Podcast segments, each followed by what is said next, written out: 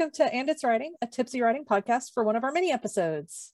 Every other Friday, you can also join us at 7:30 Eastern on Twitch for a live stream. To see the upcoming schedule, check out our website at anditswriting.com. That's one word, no spaces. I'm Avery Ames, writer of adult fantasy.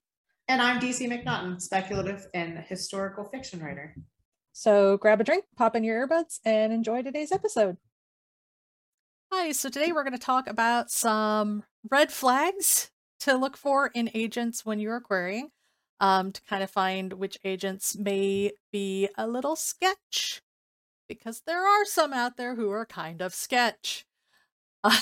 They do exist. Something that I know nothing about because I'm just like, I, I don't know. I stick to the, uh, I, st- I always stick to the fucking list that you see in like the fucking like, Oh, like publishers marketplace and stuff. yeah, like publishers marketplace and stuff. So like, I, I don't have a lot of experience in this because manuscript wish list always scared the shit out of me because it seemed too much like I don't know a dating website. And it was like this is fucking weird and like I don't know these people and what credentials do you have? So like I, I, I was always like I don't know like I guess a lot of people really love manuscript wish lists and I get it.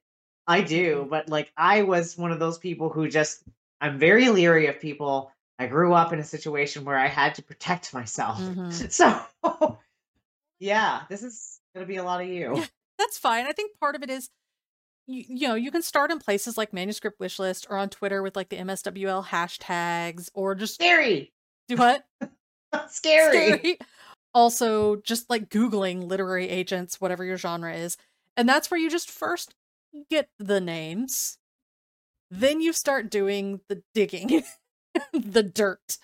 And there's a couple places I like to go initially to kind of start digging up this dirt. And the first is Query Tracker, querytracker.net. Um, will tell you there's each agent, ha- and maybe the agencies have a comment page, but it may just be the agents have like a comments page where people can post. It's usually I queried the agent on this date, I got a response, they rejected, or I got an offer, or whatever. Very straightforward. But sometimes people will post if they've had a bad experience with the agent, or if they've had something that was, you know, a red flag for them, and they'll post it there. Also, there is a forum called Absolute Write, W R I T E. They have a whole section called Beware's Recommendations and Background Check with an index of agency by name. And you can look at an entire forum thread of people saying, Yep, legit, I'm I'm signed with them, I have books, here they are, etc. Usually if you go to Absolute Write and there's a thread and it's like 30 pages long, that's your first sign Oh God, that's terrifying. that something might be sketchy because it's usually a lot of people complaining. Um, sometimes it's just an agency that's been around a very long time, and so people are periodically checking in to be like everything's still cool. But there are some some agencies that have some fun threads on there. So those are the first two places I check once I have my like list of names. And then once you kind of see, okay, maybe they're not sketch sketch to find out if they'd be a good fit for you, then you kind of start digging into like, well, I guess one of the other big ones before I forget is if if any agent ever approaches you and asks you for money, that's not good. Oh my God, does that actually happen? Uh-huh. Those people usually aren't actually legitimate agents. That's usually a scam. Literary agents will always get paid on commission.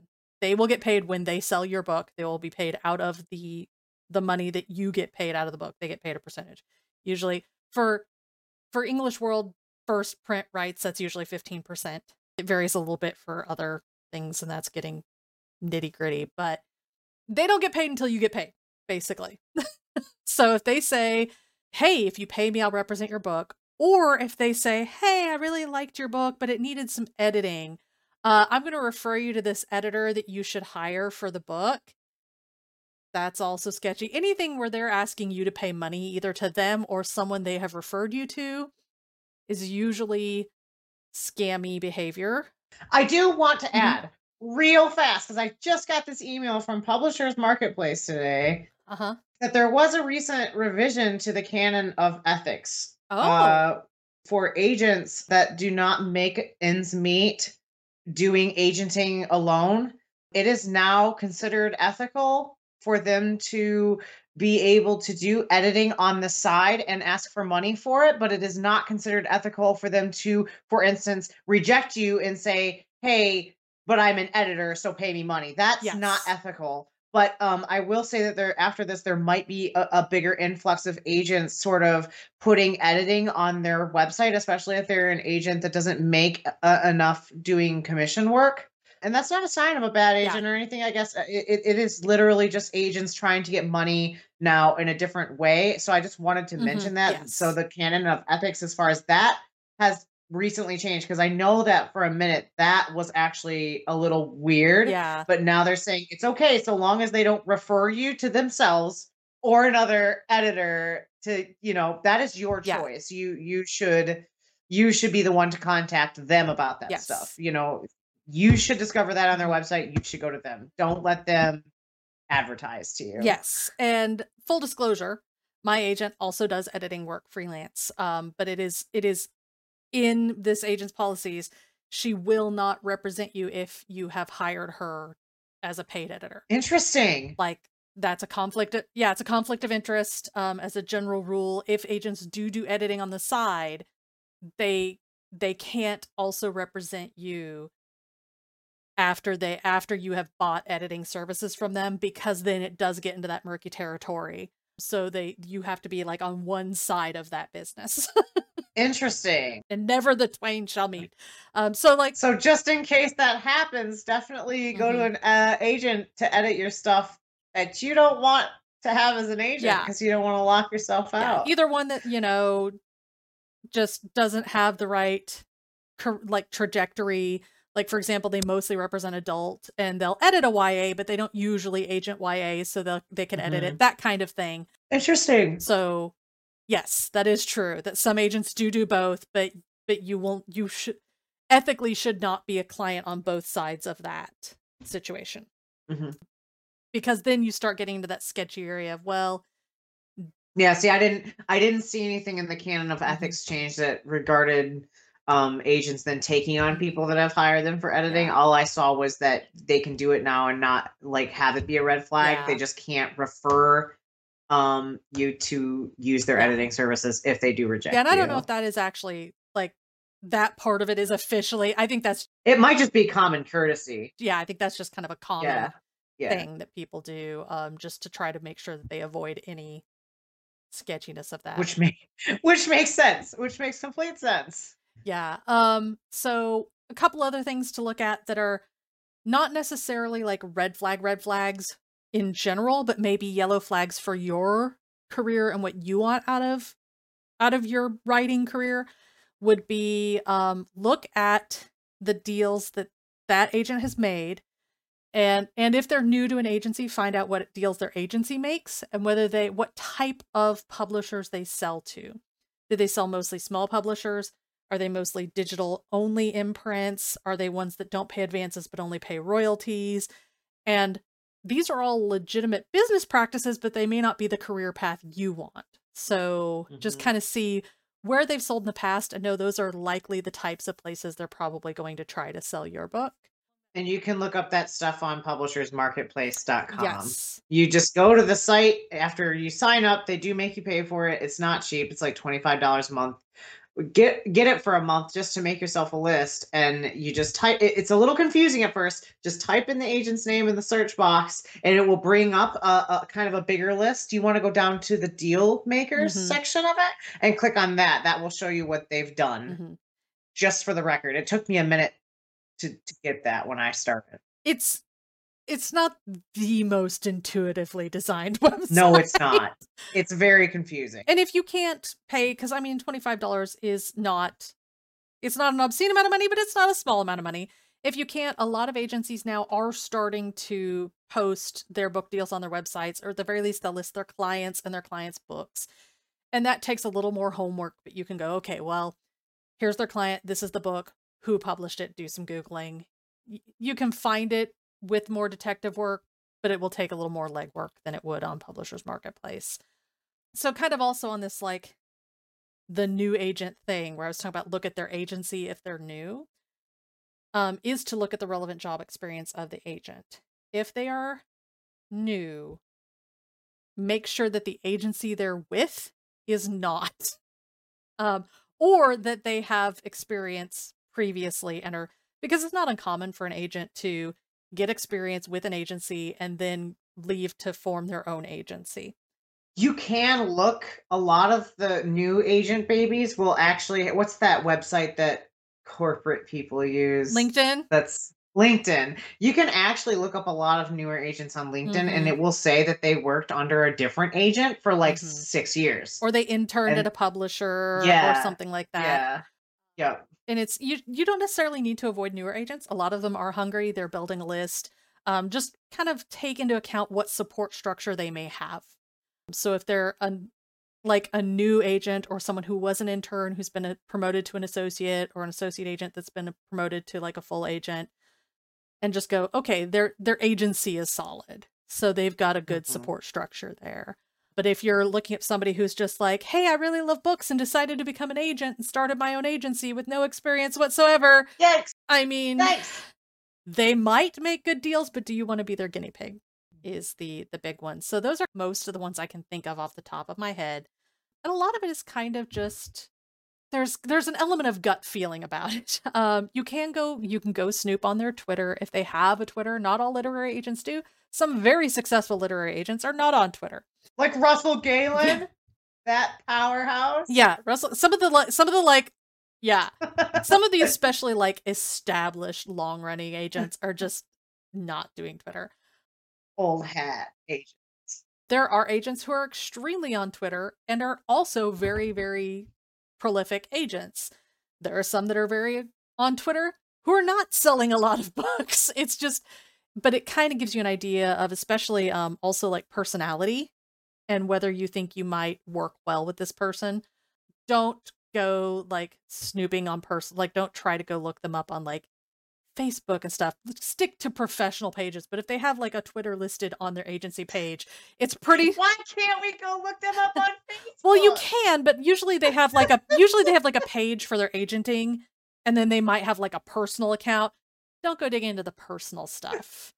I want to know what they ate for dinner last week. Well, a lot of them are posting that on Twitter, which is fine because sometimes I post that on Twitter. But it can kind of give you an idea of whether you think you would work well with someone, just to kind of poke around and see. Um, there are people who are very successful agents who are very good at their job that I have looked at their Twitter and gone, we would have a personality clash. Nothing against them as an agent, just I know I would not work well with this person. So that's something to kind of look for. That's another one of those like yellow flags that doesn't mean that they're necessarily a, bad faith actor, but it can help you decide on what agents might be good for you. Well, let's think about stuff that maybe people would be worried about that might not actually be red flags. Oh, that's a good one. So, like, um, I know one of the things that I was concerned about when I first started looking for agents was agents who like seemed to represent all genres. Like, they Mm. really freaked me out. Like, and I still don't know how relevant that fear is. Like, you know? I think it's I think it's uh, once again looking at their sales and especially how long they've been agents. If they've been agenting a long time, if they've been in the industry for 10 years, they say they represent all genres in their manuscript wish list, but you notice that they're only selling literary.